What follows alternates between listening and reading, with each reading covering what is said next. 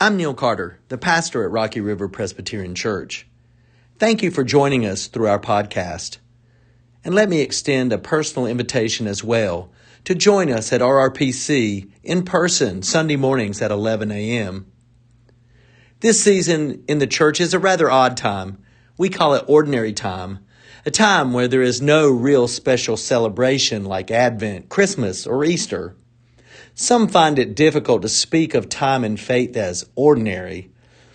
But if you think about it, we have a lot of ordinary days in our lives. Even still, God is the God of special days, and God is the God of ordinary days. So come journey with us. May you be renewed and empowered, comforted, and challenged as we listen to and for God's Word together today. Hi, I'm Neil Carter, the pastor at Rocky River Presbyterian Church, and thanks for joining in to our sermon podcast today. We hope you find God's love, grace, and challenge as you listen to and for God's Word. In those days, Jesus came from Nazareth of Galilee and was baptized by John in the Jordan. And just as he was coming up out of the water, he saw the heavens torn apart and the Spirit descending like a dove on him. And a voice came from heaven You are my Son, the Beloved. With you I am well pleased. And the Spirit immediately drove him out into the wilderness. He was in the wilderness forty days, tempted by Satan, and he was with the wild beasts, and the angels waited on him. Now, after John was arrested, Jesus came to Galilee, proclaiming the good news of God and saying, The time is fulfilled, and the kingdom of God has come near. Repent and believe in the good news. The word of the Lord. Thanks be to God.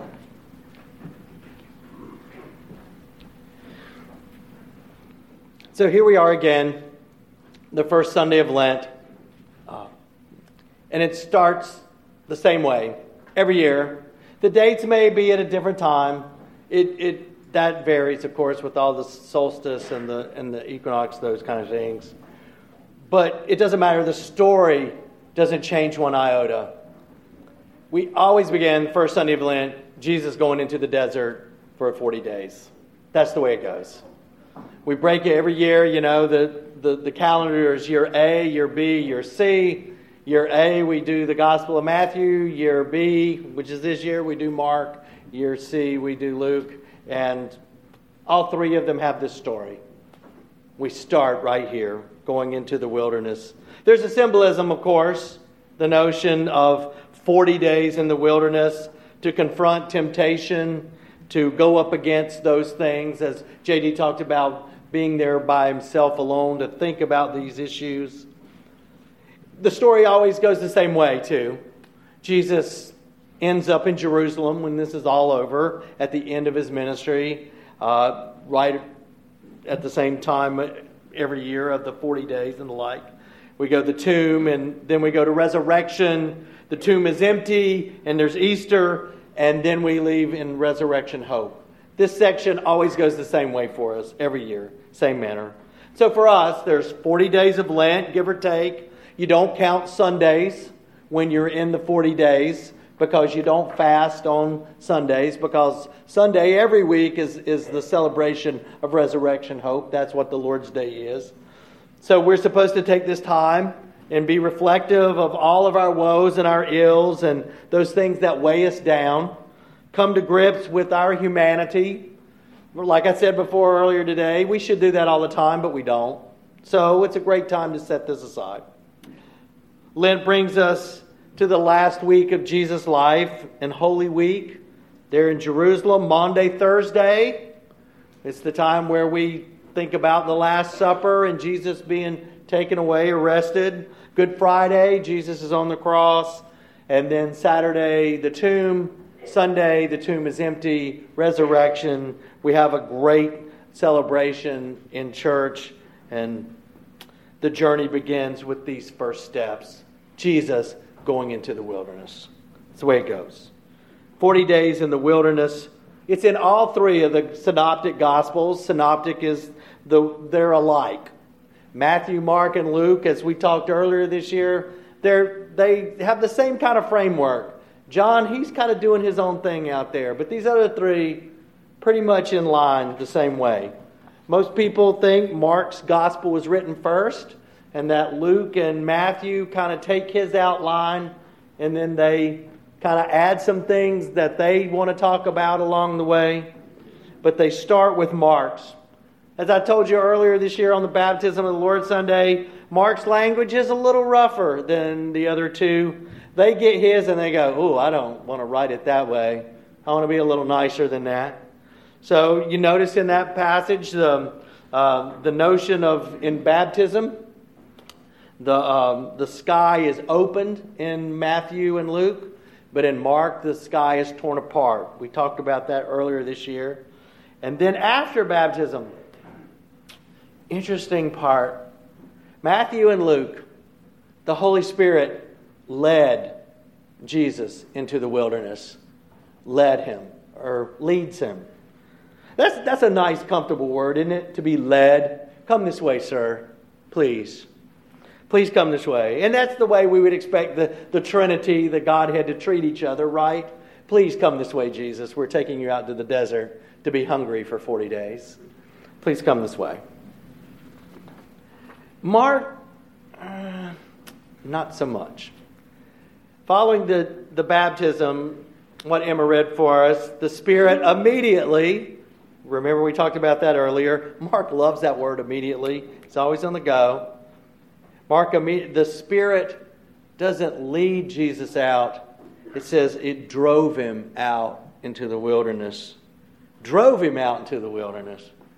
The word is ekbale, which means it's kind of like what you would do.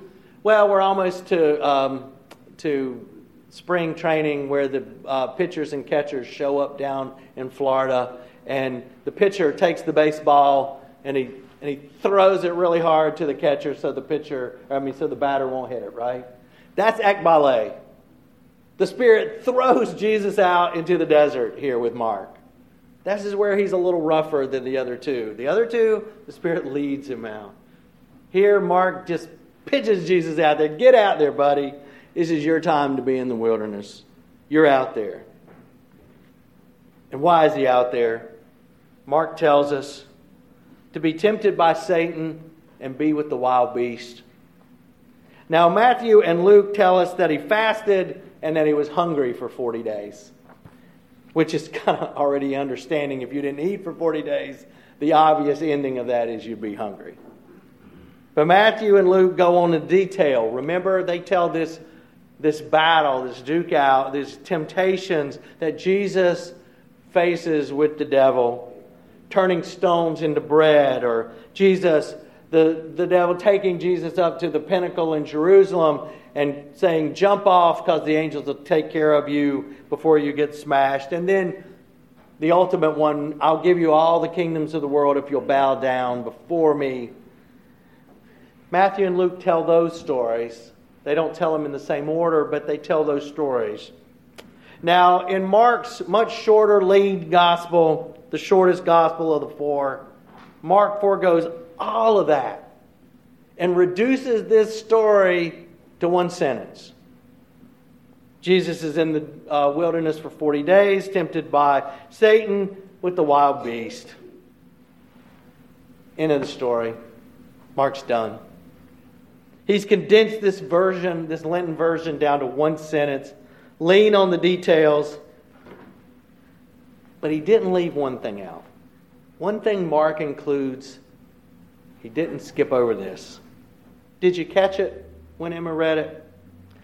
He was in the wilderness 40 days, tempted by Satan, and he was with the wild beast, and the angels waited on him. So, along with the Satan and along with the wild beast and everything else that you might find in the desert, the heat that burns your skin, thirst that makes your tongue so thick in your mouth, plants that are crowned with thorns, sand that sticks in your teeth and crunches. There were also the angels. Angels waited on him. There were angels in the wilderness, and it's, in, it's really important to remember that, I think. Even Mark's sentence long story of Jesus' 40 day journey does not leave that detail out. The angels waited on him. It's, a report, it's, it is important for us to remember that and hear it again because we know this story. We know this story. If you hang around in a church long enough, you're going to know that Jesus went out into the wilderness for 40 days. And we can't overlook the notion that the angels were with him on that first Sunday of Lent. I suspect that as often as we tell this story, the angels are the thing that are missed most here, I would suspect. As a matter of fact, if you go out and you, and you pull up your internet at home, not now, but pull up the Google, pull up the big Google, and, and, and put in this story of some sort, you know, Jesus in the wilderness or something, you're going to come up with the notions of repentance and temptation. Angels, I suspect, will not make the list, at least not high up. Yet, even Mark, with his immediately, always in a hurry sort of way, doesn't leave the angels out. Meticulous Luke, he doesn't mention them at all. And Matthew mentions them coming in after everything else is done. But Mark, Mark includes them for the whole time Jesus is out there. They wait on him all the time. And, and here's the funny thing Mark is not an angel sort of guy. Like I said, his, his language is pretty rough, and Mark's kind of that guy. You know, if you read his gospel, he never really talks about angels throughout the rest of his gospel. They don't really show up in his story, but they show up here. Mark doesn't disregard the temptations, he just doesn't point any specific one out. He says Jesus is tempted for 40 days. He doesn't discount that the tempter was with Jesus. He's out there, he's with him. It's all there. He just doesn't leave out the notion that the angels were with him every step of the way. And that's pretty important detail, I think, to remember about Jesus in the wilderness and his experience. But I also think it's, it's important in ours as well to remember, as Mark does, that they were out there with him from the very beginning of his journey, just as God was with the, our faith ancestors in their 40 year desert journey in the wilderness, just as God promises to be with us in the wild and lonely places of our lives as well. We need to be honest about the trials and temptations that Jesus faced in the wilderness. I am not discounting those at all. And we also have to be honest about the temptations and the trials and the wild beasts that we face as well that surround Jesus in his desert trip and that surround us at times in our journey along the way.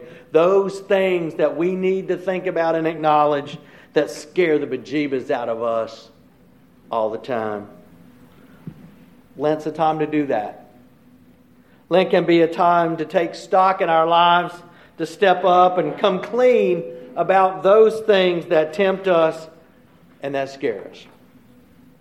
Part of our Lenten journey is the notion to acknowledge there's an old prayer that's in prayer books that says something this effect to acknowledge the harm that we have done and the good that we have left undone. Lent's for that, for us to acknowledge the harm that we've done and the good that we've left undone. Or in, in 12 step programs, step number 10 continue to take personal inventory, and when we are wrong, promptly admit it. That's what the Lenten journey is. Step 10 for 40 days. We take stock of our foibles and our failures and our sins. We probably should take some stock of the angels as well. the angels that we know and that have loved us and been with us every step of the way in our wilderness times in our lives. Angels that waited on us, as Mark would say.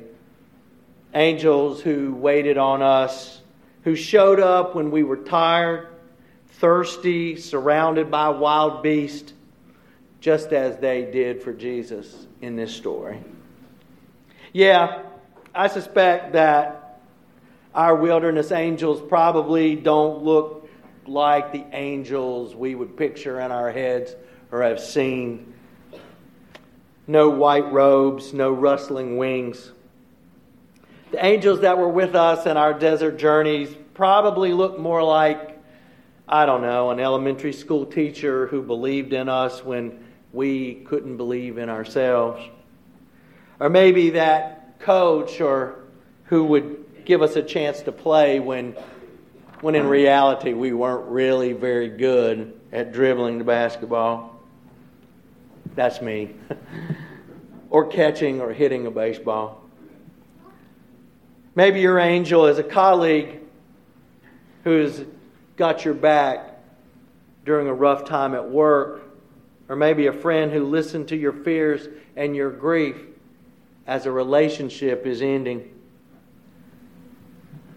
Sometimes I suspect our wilderness angels are people who accept us even when we're not at our best, kind of like we would be after being out in the wilderness for 40 days without any food. It'd be a really bad hair day, I suspect. There's a great preacher at Riverside Church in New York, William Sloane Coffin. He once said this there's more grace in God than sin in us. Maybe our angels hear us when we apologize when we've hurt them or hurt others. Maybe our angels are simply the people who are willing to walk with us in the wilderness and the deserts of our own lives because really we can't make this on our own. For me, in high school, it was Mike and Joe, and a girlfriend whose name just happened to be Deb.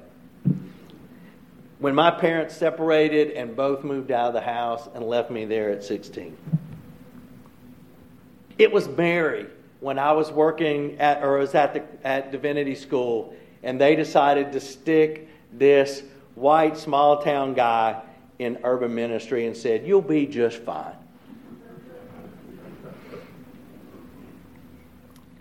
It was David who helped me make the transition from the Pentecostal church into the Presbyterian world when I didn't think I could figure it out. And it was Doug who helped me when I thought ministry was going to churn me under. And you know what? It's a lot of you on those days when I'm sure, I swear to God, I don't know what the heck I'm doing but you folks are there for me. You have your deserts, and you have your wilderness, and you have your angels too. The Spirit immediately drove him out, cast him out, threw him out, chucked him out into the wilderness, and said, You're out there, buddy. And he was in the wilderness 40 days, tempted by Satan. How? All kinds of ways, not just three and he was with the wild beasts. And we know wild beasts can be pretty scary. And the angels waited on him. Our Lenten journey leads us to wilderness times and places in our lives in a world all around us. Yeah, Lent can be a difficult road full of wild beasts and fearsome things, but not the least our own failings as well. The times when we let those very fearsome things get the best of us along the way. And in our own wilderness of Lent, we can certainly feel as if we're surrounded by wild beasts of despair, regret. But don't forget, Jesus in the wilderness, out there being tempted and with wild beasts, the Angels were right there with him. Don't forget that the angels are right here with you too. Mark did not forget that, and that is something he did not leave out. He was in the wilderness for 40 days, tempted by Satan, and the angels waited on him. Mark didn't forget it, and neither should we. Amen. Let us stand and affirm that which we believe. This is Neil Carter, thanking you once again for listening to our podcast at Rocky River Presbyterian Church. You can also visit us at our website, complete with our online donations for those wishing to give. Come check us out at our Facebook page or follow us on Twitter. Or if you're in the Harrisburg, North Carolina area, feel free to drop in and visit us in person. Thanks again for being with us today.